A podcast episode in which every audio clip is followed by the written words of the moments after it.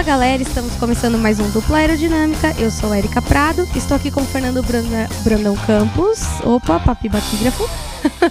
e vamos falar do GP de Portimão, com três dias ou quatro, talvez, de atraso. Tudo bem, Fernando? Tudo ótimo e é aquela coisa, né? Em outubro vai estar tá tudo normal. Outubro, o Hamilton batendo o recorde no GP de Portimão. Portugal, que a gente nunca esperasse que fosse ter um GP de Portugal tão cedo, mas tem. E que não é no Estoril, porque todo mundo esperava Estoril. Exatamente. Essa pandemia continua nos proporcionando coisas interessantes, como o final de semana de dois dias que vai vir aí mais pra frente também.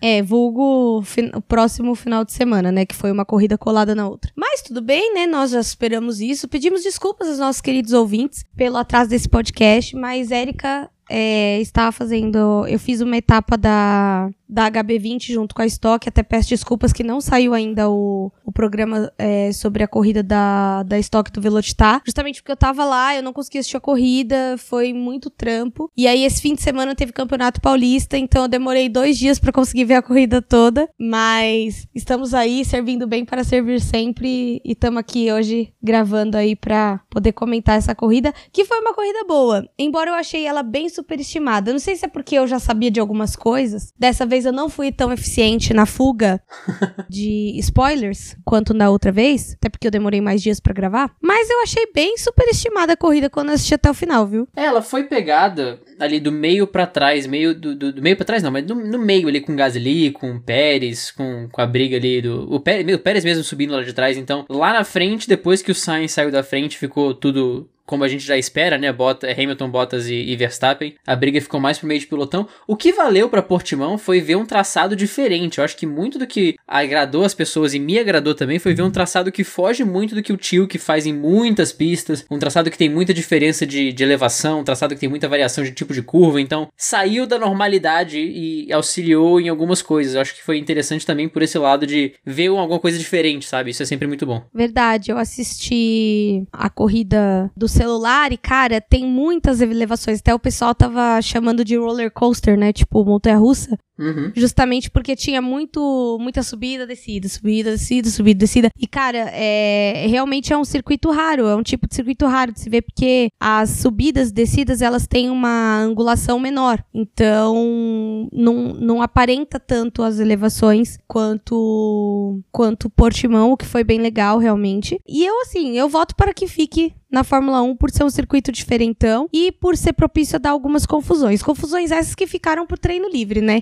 Gasly explodindo, teve. explodindo não, né? Ele levou a estrolada, né? Como a gente não via há muito tempo. E muitas coisas acontecendo aí no treino livre. É, o treino livre acabou sendo muito movimentado, né? O, o, o Gasly com fogo no rabo. o Stroll e o Pérez no, no, acidente completamente de trânsito no FP2 também. O FP1 teve lá um, um probleminha, teve também no FP3 a, a, a tampa do bueiro que soltou, enfim, isso vai estar na 03 mais pra frente.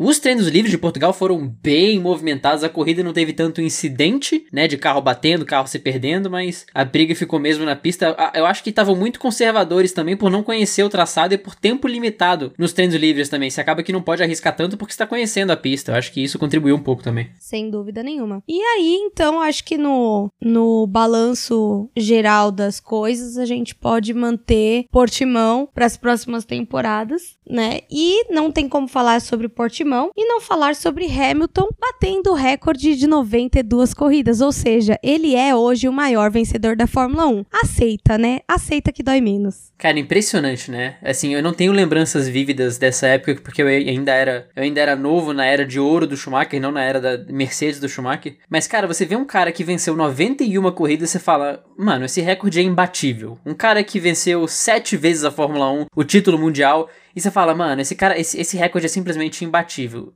eu acho que recordes definitivamente não são imbatíveis, porque não só o recorde do Barrichello foi batido de 322 corridas pelo Raikkonen, como também esses dois recordes que eram simplesmente impossíveis na visão de muita gente, porque exigia uma combinação muito perfeita de elementos de diretoria com carro bom, com um piloto fora de série para ser batido. Pois é, a Mercedes conseguiu, né? Se o Hamilton, se o, o, o Schumacher teve ali de 2000 a 2005 aliás, 2000 2004, de um domínio completo, o Hamilton vem desde 2014, tirando o ano do Rosberg, com um domínio muito forte e que não tem previsão de acabar pelo menos até o ano que vem. E isso, lógico, parte muito da Mercedes, parte do engenheiro dele que foi destacado no pódio, que a gente vai tocar nisso também. Então, o, o Hamilton tem muito mérito de estar na pista e estar tá conseguindo resultado, porque lembre-se, o Bottas também é da Mercedes. Então, o, o, mérito do Hamilton é conseguir bater o Bottas tantas e tantas e tantas vezes. E o mérito da Mercedes é conseguir ser tão imbatível. Porque é sempre bom lembrar também: a coisa mais fácil é você chegar no topo e se acomodar. É você achar que tá tudo bem, é você achar que tá tranquilo, é nessas que uma Kodak deixa de existir, é nessas que uma Blockbuster deixa de existir, mas a Mercedes tá aí há, desde 2014, quase chegando aí a, a 7, 8 anos de domínio sem ser afetada. É, pessoal. A Mercedes, simple the best, né? Não tem como, como não, não, não dizer isso da, da equipe. E, cara, o Bodon, falar sobre o Bono, né? Cara, que engenheiro. Ele trabalha, ele tá na Mercedes desde a época que o Schumacher fez aquela volta, né? Que ele ficou um tempo na Mercedes. E aí tá, ele tá toda essa era de ouro na estratégia e administrando é, os carros e tudo mais. Cara, é, eu vejo essas coisas. É, eu até postei sobre isso que eu ouvi um comentário bem infeliz, inclusive, há um tempo atrás. Ah, engenheiro só fica no, no box com o notebook fazendo pose. Pros fotógrafos tirar foto. Coloca rádio pros fotógrafos tirar foto. Cara, eu convido vocês a terem um dia disso. É, é muito cansativo. A gente não vê nada. Ontem mesmo, um conhecido meu da, da Light veio falar para mim: Nossa, eu vi você na, na última estoque. Falei, amado, sabe qual hora que eu fui te ver? No domingo, depois da corrida da HB20, que eu fui no banheiro e vi ele. Então, assim, é muito trampo, é tensão. Tava explicando isso até numa, numa live que eu fiz com a Ludmilla do salto, do, do, do salto para asfalto, que, cara, é, o engenheiro, ele, ele é tão compenetrado pelo resultado quanto o piloto. É o nome dele que tá ali, é a credibilidade dele que tá ali, é o trabalho dele que tá ali. Ele ama tanto esse trabalho quanto o piloto. A emoção é a mesma de vencer e a vitória é em conjunto. Tanto que até tem uma uma foto maravilhosa. Inclusive, eu gostaria que fosse a capa desse podcast de você encontrá-la em alta definição. que é o Bottas e o Hamilton segurando o, o Bono no colo. E é engraçado porque, assim, o Hamilton tá claramente sorrindo de máscara e o Bottas tá com aquela cara de cocô. né? De tipo, mais, uma, mais um P2, né? Aquela cara de esse é meu primo chato no Natal, sabe? Nossa, sim. Nossa, imagina.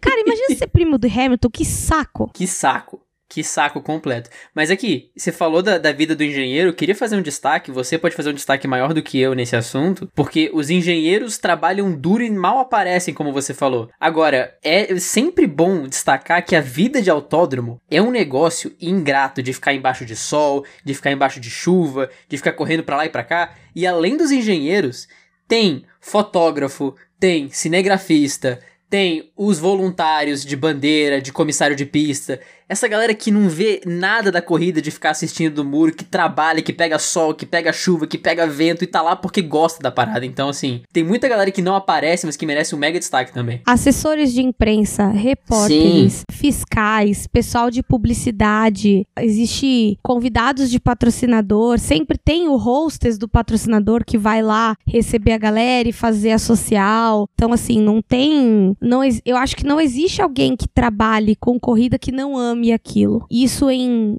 desde a Fórmula 1 até o Campeonato Paulista. Os mecânicos, cara, mecânico vira noite trabalhando. Eu já estive em dia que quebra motor, meia-noite e meia a gente tá saindo do autódromo para voltar às 5. Então, são coisas que o automobilismo faz e, e, as pessoas fazem porque amam, porque ninguém num trabalho que não gosta se sacrificaria tanto por uma coisa. Então, é, é que nem você falou, existe todo um bastidor por trás que faz com que o circo aconteça né? Para o show acontecer, existe uma logística e um círculo muito grande por trás. Eu lembro de você me, me contando algumas das histórias que o Berton contava de trabalhar como fotógrafo, até na Fórmula 1 mesmo do carro deixar ele no setor da pista ele ter que ficar lá até o final do dia e o sol batendo, ele ter que ter um chapéu que protege o pescoço e ao mesmo tempo ficar de manga comprida porque senão queima o braço e não sei o que. E o cara tá sendo fotógrafo numa Fórmula 1. Imagina você ser fotógrafo de umas categorias mais baixas que não tem esse glamour todo, que é mais no, no, na raiz. Então, cara, valorize quem trabalha ali, viu? Porque passa um sufoco. Bandeirinha que fica no BSDP o Sim. dia inteiro. O negócio ali pesado, como eu costumo dizer, pesado. Safety car, né, que Eu tenho um amigo safety, o Marcelo do Box 77. Cara, o, o, o Marcelo, assim, você vê as coisas que ele faz para fazer as intervenções, meu, é um negócio real, assim, é coisa de louco. É, um dia talvez a gente consiga fazer um programa com ele pra contar essas histórias. Mas cê, até para ser piloto de safety car, você tem que ter um preparo técnico muito grande. Não é uma. Não é qualquer um que dirige rápido ali que pode ser piloto de safety, piloto de medical car. Mas voltando ao que interessa, né? Bottas a gente já falou, mais um P2. O Bottas ele tá permanente com aquela cara de EP de Mônaco. Sabe? Aquela Sim. cara de EP de Mônaco que tem sempre o primeiro com feliz e dois com cara de toba.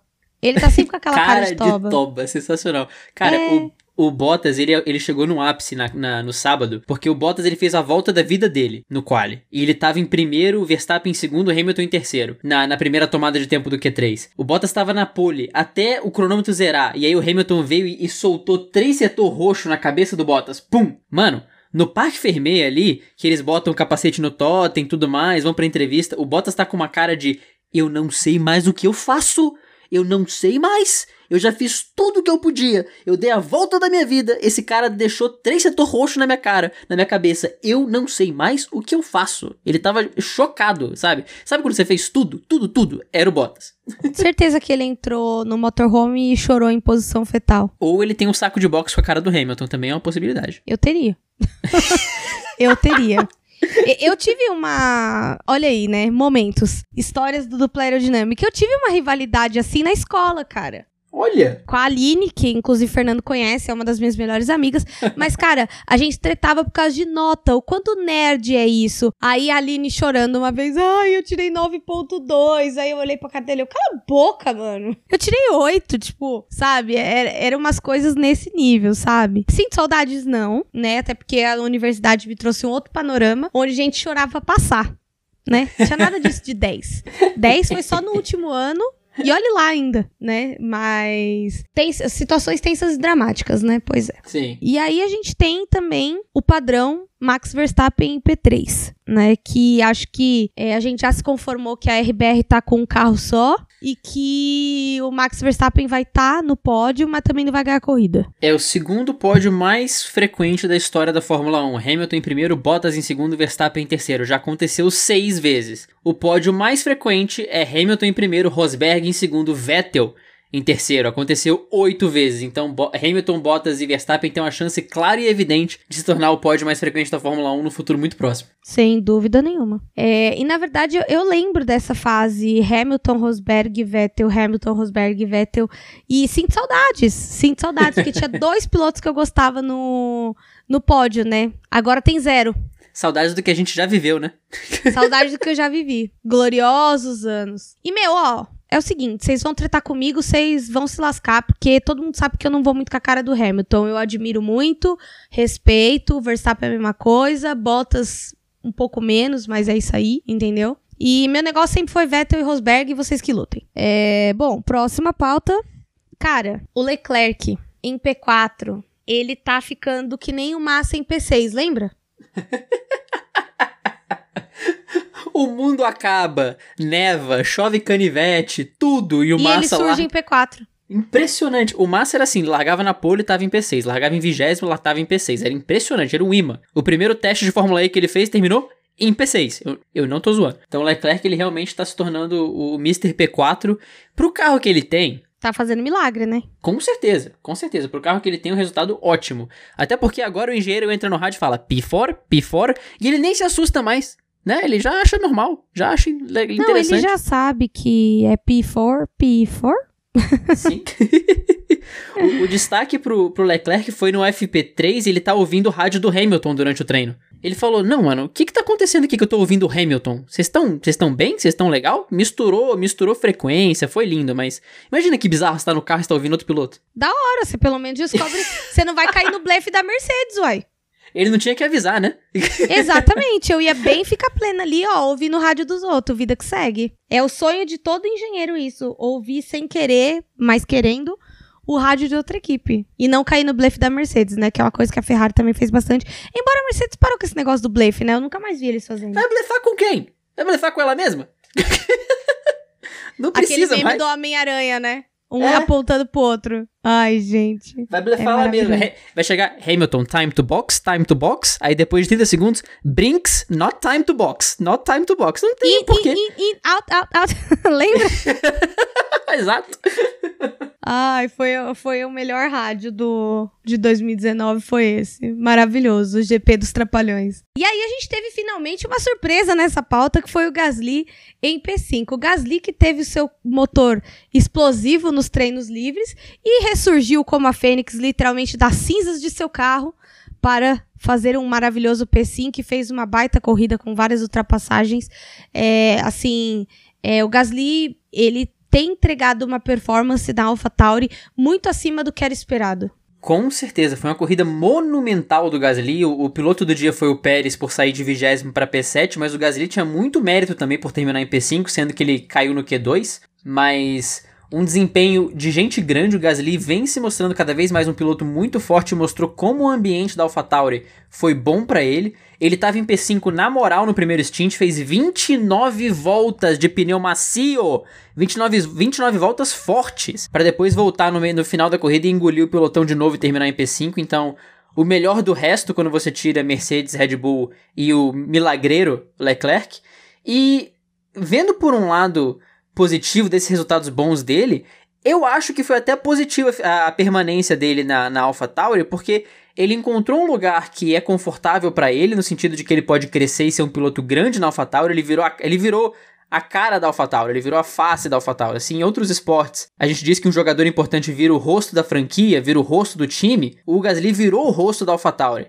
E para ele ficar ali mais um, dois anos maturando, até que ele possa sair do ciclo da Red Bull, porque eu acho que para Red Bull ele não vai, eu acho que pro Gasly é muito importante para depois conseguir uma vaguinha numa Renault, numa McLaren da vida, quem sabe um dia. Então, finalmente bons ares aí pro Gasly, que até corrida já venceu esse ano. Inclusive, eh, venceu um GP de Monza em casa, na casa da Ferrari, ou seja, na casa dele também, porque a AlphaTauri é italiana, porém em casa e com maravilho uma maravilhosa vitória é, na Itália, com uma AlphaTauri que é a equipe B da Red Bull, né? É, é, tida sempre como inferior.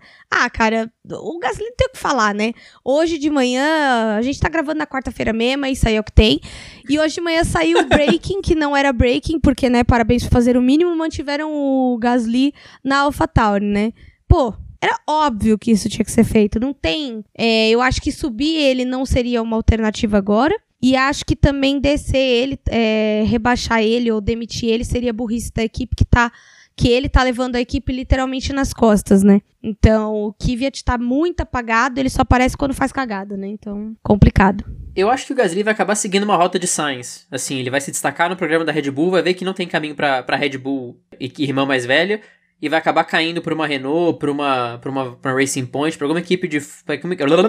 Pra alguma equipe forte que possa brigar mais pra frente que não seja no ciclo da Red Bull. Ele tá se formando para sair da Red Bull, isso é certeza. Sim, é, eu acho uma coisa bem engraçada que a Red Bull ela é aquela, aquele tio rico, né? que tem os carros mais legais, os brinquedos mais legais, mas que você nunca vai poder ter, porque você é o primo pobre. Olha que beleza. É sempre assim. O Gasly é o primo pobre do tio rico que é a Red Bull. E cuidado, ela, a Red Bull é o tio rico e os filhos desse tio rico não sabem aproveitar o que o tio rico tem e você fica pé da vida porque você não pode e quem pode não aproveita. É isso aí, né? Desabafos, né? Sessão de terapia dupla aerodinâmica. Bem-vindos a mais problemas familiares. Casos de família. Carros de família. É, carros de família, literalmente. E aí a gente teve o Carlos Sainz, Sainz da minha frente. Cara, foi bem bizarro porque eu comecei a assistir a corrida de repente Sainz em P1. Eu, o quê? Oi? Ah, juro por Deus, gente, eu voltei para entender o que tinha acontecido. Que largada e que primeiras voltas do Sainz, né, meu? Aliás, as McLarens, né? Porque o Norris também não tava muito atrás, não. Exato. Porque o Sainz não só liderou a prova, ele liderou e abriu por duas voltas. Ele liderou, abriu, ele saiu do DRS do Bottas quando, no começo. Então, você começa a assistir a prova, você vê as Mercedes caindo, você fala, bom, as Mercedes estão com problema, não é possível.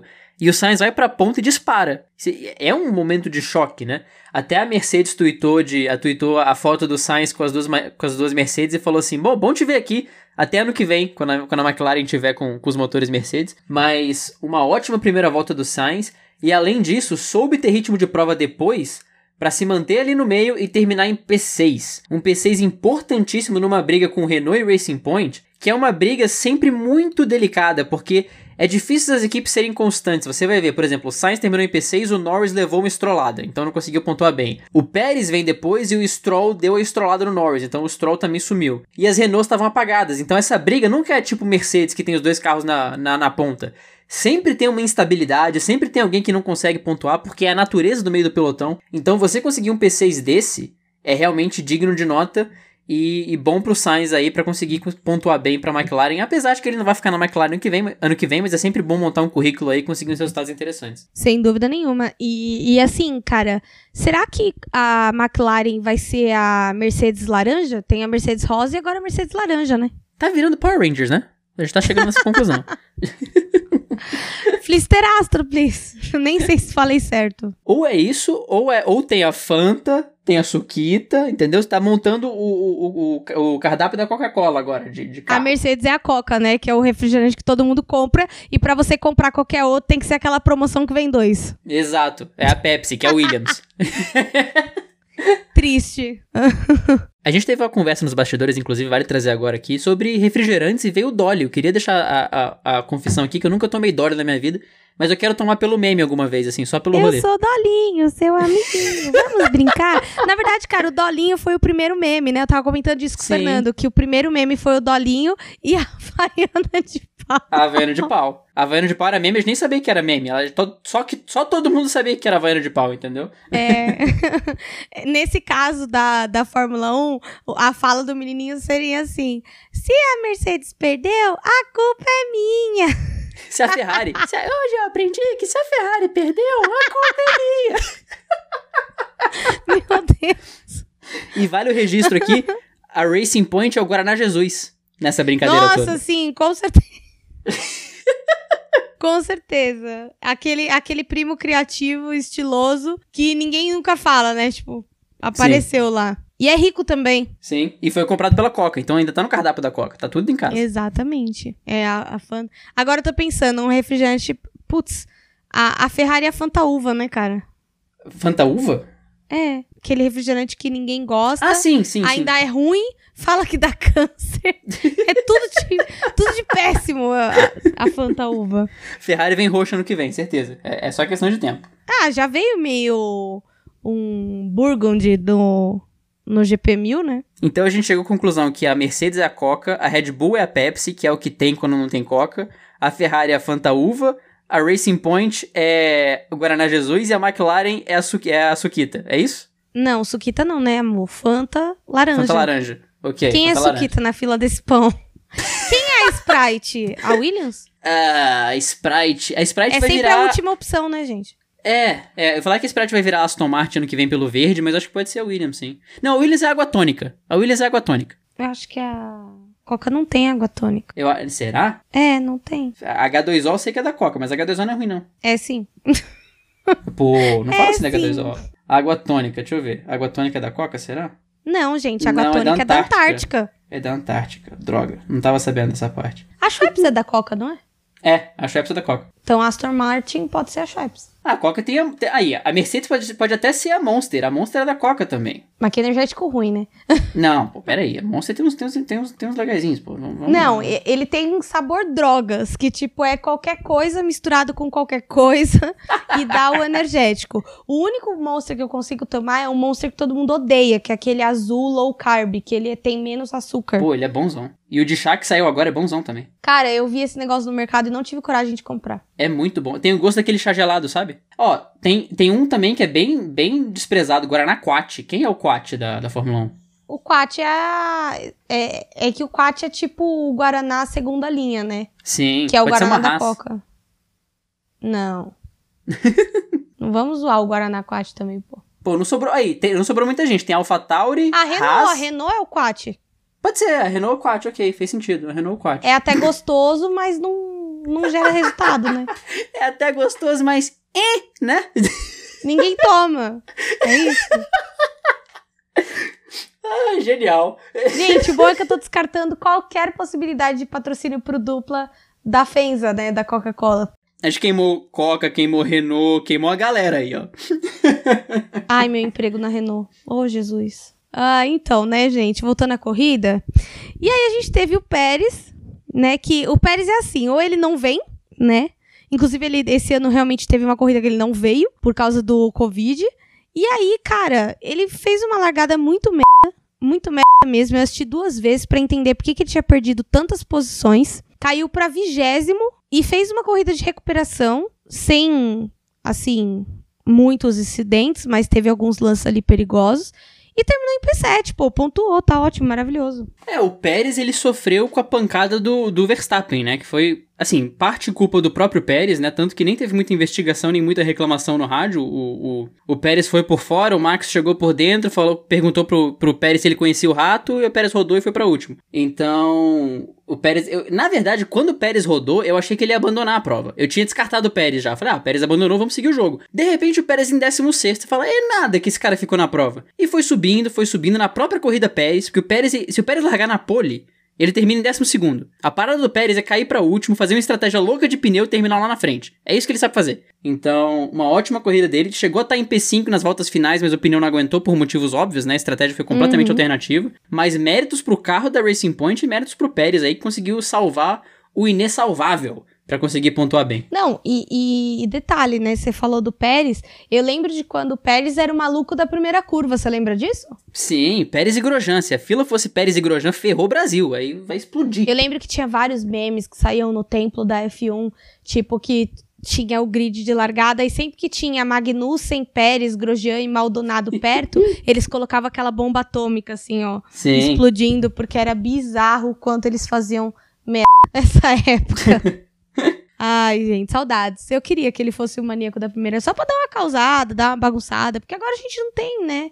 Mais um, um doido que fica batendo em todo mundo. Mas não vou elogiar também, né? Porque. E falando em corridas de recuperação, é, foi a primeira vez que eu vi uma largada de recuperação. O que foi aquela largada do, Ra do Raikkonen? Eu vi aquele vídeo umas 20 vezes. Né, tá no Instagram da Fórmula 1. Cara, ele, tipo, foi de P16 pra P6 na largada. Tipo, na, só na primeira volta, acho que ele ultrapassou sem mentira, uns 10 carros. Não, e o mais legal é que você vê a largada dele e não acontece nada de extraordinário. Não é assim que todo mundo bateu na frente dele e ele passou todo mundo. Não, o Raikkonen passou porque ele foi rápido. Passou no braço, no braço. É, isso que é impressionante. O próprio Raikkonen falou na entrevista depois da prova que ele falou: eu achei que alguma coisa tinha acontecido porque não tava entendendo nada. O Verstappen também, ele falou, tava atacando o Leclerc, quando olha para trás tá o Raikkonen me atacando. O que, que, tá acontecendo aqui? Eu vi aquilo e falei, Raikkonen, desce daí, menino. O que, que você tá fazendo aí em cima? Vai se machucar, desce daí, Tartaruga menino. Tartaruga no poste, né? Total. É, é, e assim, caiu depois? Evidentemente caiu, porque ele tava com uma Alfa Romeo, né? Você consegue ir até certo ponto. Mas ainda assim, subir 10 posições em uma volta, cara, só tendo braço. E o Raikkonen, ele teve um momento de Raikkonen Vintage. Mesmo com a Alfa Romeo, ele conseguiu. Raikkonen Vintage. ele conseguiu extrair. Pra ser mais Raikkonen Vintage, só se ele tivesse ganhado 10 posições na largada, batido e ido pra um iate. Aí sim seria o Raikkonen Vintage. pois é, coisas de maluco foi essa corrida de Portimão. E também essa largada só foi possível pelo traçado de Portimão ser um traçado que favorece ultrapassagens, né? Então, foi, foi bom também nesse aspecto. E agora a gente chega na parte que vocês esperaram a semana inteira para chegar. A semana inteira fiquei esperando para te ver falando mal dos outros no podcast. Não sei rimar, gente. Dane-se, vocês que lutem. E agora a gente vamos falar, nós vamos falar mal de quem, Fernando?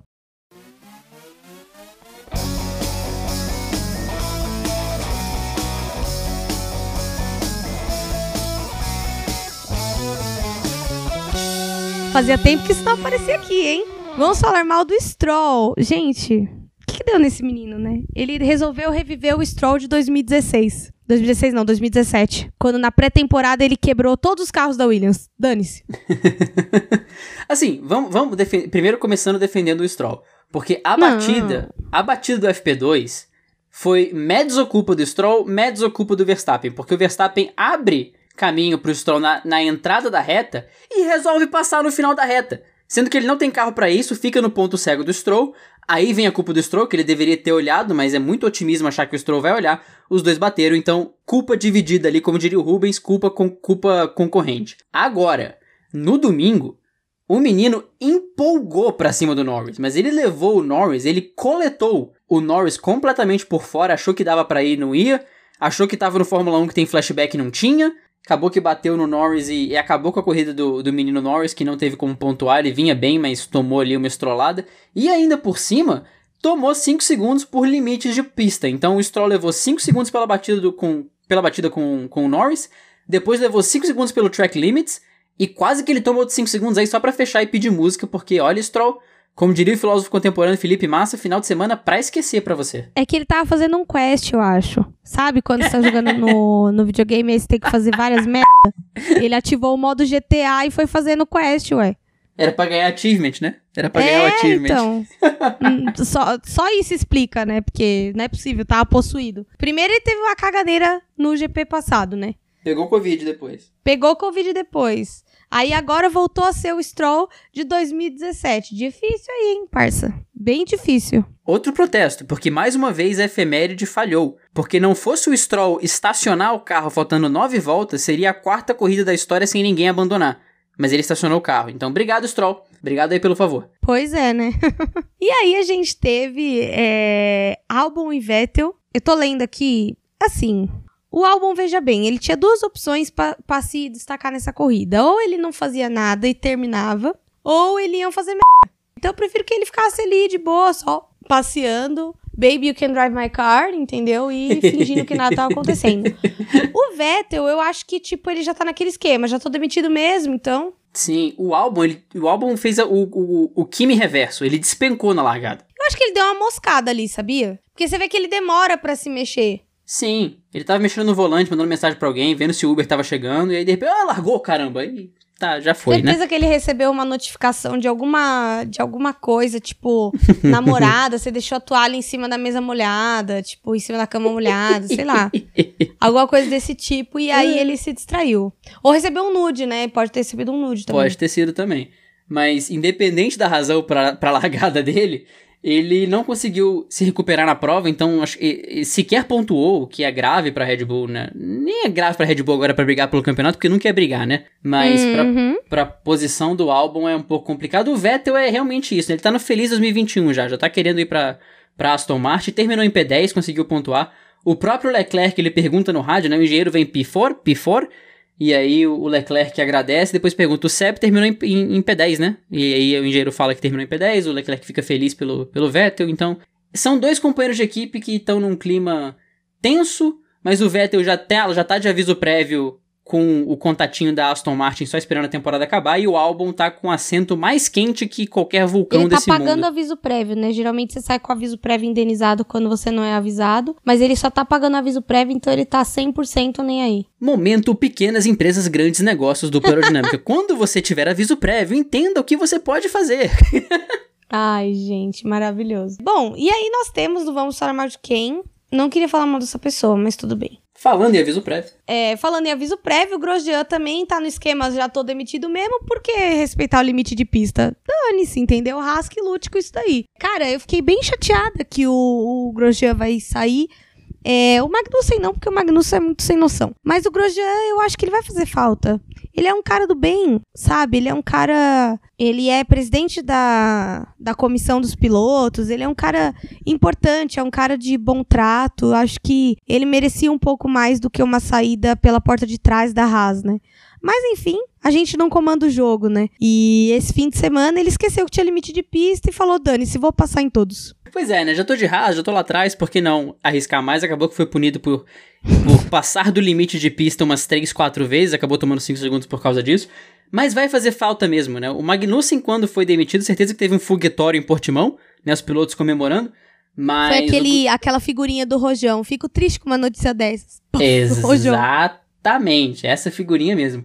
Agora o Grosjean vai fazer falta mesmo, porque ele é um cara do bem. A gente comentou até no programa do, do GP da Alemanha que na primeira volta de instalação dele falou: Cara, essa pista é linda. E então ele é um cara que curte o esporte, curte estar tá lá a Haas destruiu o cara mentalmente, então muito da instabilidade dele no, na Haas Não foi por ele ser um piloto ruim, tanto é que ele tem 10 pódios. Na época da Lotus, ele era um piloto muito constante na Lotus. Sim. Na época de ouro da Lotus. Então, Ele era um pouco mais constante até do que o Raikkonen nessa época. Sim, sim. Então essa queda do, do Grosjean não foi por ele ser um piloto ruim, foi pelo momento psicológico que ele demorou pra se entender na Haas, que na Haas ele tinha que ser ele por ele mesmo. A Haas não ia puxar ele de volta, né? Não ia reerguer ele. E aí acabou que ele virou uma vítima disso, infelizmente. É, né, gente? Empresas tóxicas, quem nunca? E aí a gente entra com o Kvyat, né? Que eu acabei falando, adiantando a pauta sem querer. Cara, o Kvyat sumiu no GP, fechou o GP em último. Eu acho que ele tá só terminando a corrida, sabe? Tipo, ah, tem que levar o carro lá pro final da corrida. Levamos, ok. Desce do carro, é, liga pra, pra Kelly Piquet pra ver a Penélope e é isso aí, né? Gente, o, o- eu cheguei até pertinho do microfone aqui pra falar com vocês. O, o Gasly terminou em quinto. O, Gasly terminou em quinto. O, o Kvyat terminou em décimo nono. E ele não rodou. Ele não bateu. Ele não teve problema no carro. Ele terminou em décimo nono. Porque ele é o Kvyat. Foi isso que aconteceu. Então, parabéns, Kvyat. Porque olha, te contar, viu? A expectativa não era grande, mas putz grila, viu, cara? Olha, parabéns. As expectativas já eram baixas, porém, Exatamente. Tá de parabéns. expectativa é igual paçoca. Quando você menos espera, esfarela tudo. Palavra da salvação. Gente, é demais. É, e aí a gente entra também nas aerotretas da semana.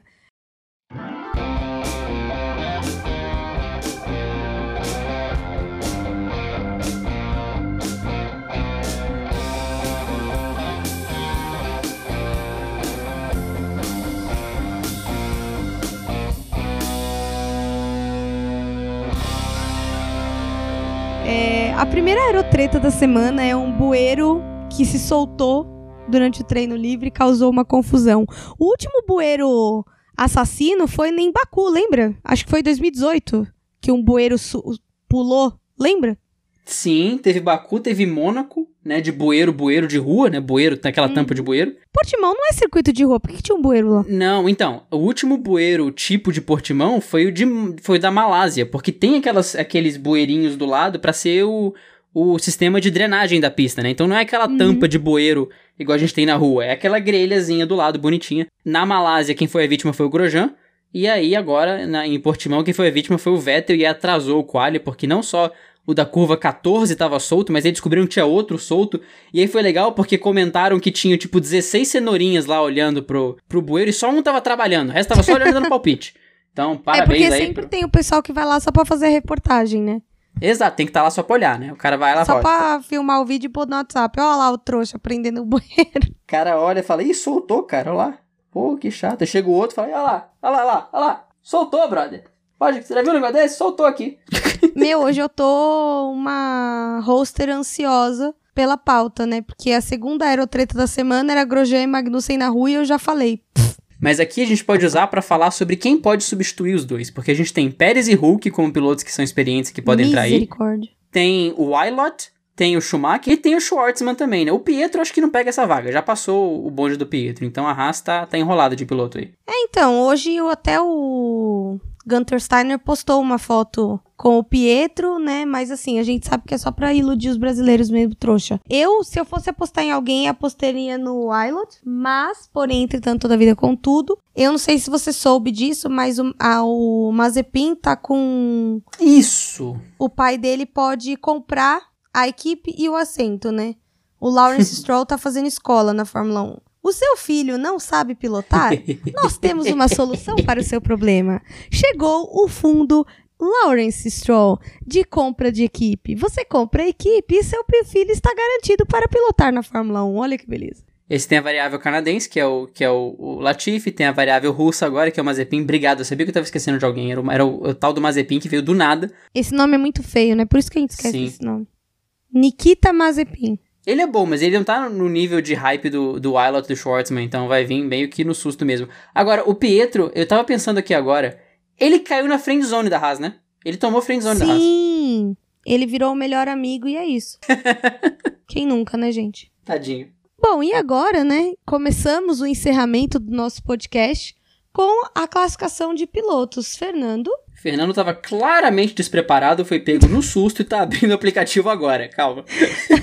eu tinha certeza que isso ia acontecer. Sabe por quê? Porque eu comecei a abrir o meu quando eu comecei a falar. E eu falei assim, certeza que ele não abriu essa. Não, a cena foi completamente cômica aqui, tipo, eita caraca, classificação. Pô, Fernando, mas 20 anos de podcast ainda não sabe que tem que falar a classificação dos pilotos, pô? 20 anos de podcast eu esqueço de botar para gravar às vezes. Você acha que eu vou lembrar de pegar a classificação de piloto? É. Abraço Batatas, que era sempre com o Rafael. Rafael Negreiros no NFL dos Brothers, era sempre com ele. Chegava no meio do programa, então, não tá gravando, vamos começar de novo? Era sensacional. Enfim, Lewis Hamilton é campeão mundial com 256 pontos, seguido muito. Ele já se tornou inalcançável, né? É, o, o Hamilton tá com 256, o Bottas tá com 179. Então, assim, esquece, esquece. O Bottas está com 179 e o Verstappen está com 162, então a briga vai ser entre segundo e terceiro ali. Depois disso, a briga de faca pelo P4, Daniel Ricciardo tem 80, Leclerc tem 75, Sérgio Pérez tem 74. Essa briga tá boa. Em sétimo, Lando Norris com 65, Alexander Albon é oitavo com 64 e Pierre Gasly tem 63. Alexander Albon de Red Bull tem 64. Pierre Gasly de AlphaTauri tem 63. Só queria deixar isso aqui rapidinho. Carlos Sainz tem 59 em décimo, Lance Stroll em décimo primeiro com 57, Esteban Ocon em décimo segundo tem 40, e aí depois de um abismo pressal vem Sebastian Vettel em décimo terceiro com 18. Depois disso, Daniel Kvyat tem 14, Nico Hulkenberg em décimo quinto em apenas 3 corridas com 10 pontos, Antônio Giovinazzi tem 3, Kimi Raikkonen tem 2, Groselha tem 2, Magnussen tem 1, e os dois que não pontuaram, Latifi e Russell zeraditos. E aí no campeonato de construtores temos a Ava Mercedes em primeiro com 435 pontos. Em segundo, Red Bull com 226. Tipo, é a metade. Uhum. Que horror. Em terceiro, a Racing Point com 126 pontos. Em quarta, a McLaren com 124. E em quinto, a Renault com 120 pontos. Ou seja, a briga maior é entre as três para ficarem em terceiro. A Ferrari aparece em sexto com 93 pontos. A AlphaTauri com 77 em sétimo. Nossa, quantos sete? a Alfa Romeo em oitavo com 5 pontos. A Haas em nono com 3 pontos. E a Williams zerada em décimo. E agora nós vamos para os best fans dos nossos últimos podcasts. Fernando, quem são os best fans do Twitter? No Twitter tivemos o sonoplasta da galera Anderson Barreto, Jonatas Melo sempre presente, Bruno Vale, Carlos Valese, John Marston, eu falei hum. seu nome num, num sotaque desnecessário, mas estamos aí. Júlia Vieites, Mike Laren Depré, Tadeu Alves, Gabriela Dias e o arroba Vilhem5. E no Instagram, Erika KK. Agora com eco. É, no Instagram nós tivemos Júlia Vieites, Jonatas Melo, Patrick Lisboa e Mariana Coelho. É importante que as meninas do Girls Like Racing marquem o arroba de aerodinâmica no Instagram, senão eu não consigo contabilizar vocês. Me ajuda!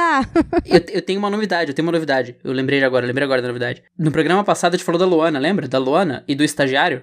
Sim! O estagiário descobriu o nome do estagiário. O estagiário tem nome. E tem nome de estagiário. João é o estagiário. Então, Maravilhoso. João, então, um abraço. Abraço pra Luana e abraço pro estagiário João. E é isso, pessoal. Nós ficamos por aqui. É, obrigada por estarem ouvindo esse podcast novamente com a, com a gente. Para me encontrar nas minhas redes sociais, arroba no Instagram e arroba no Twitter. Para encontrar o Dupla nas redes sociais, arroba Aerodinâmica no Instagram e no Twitter.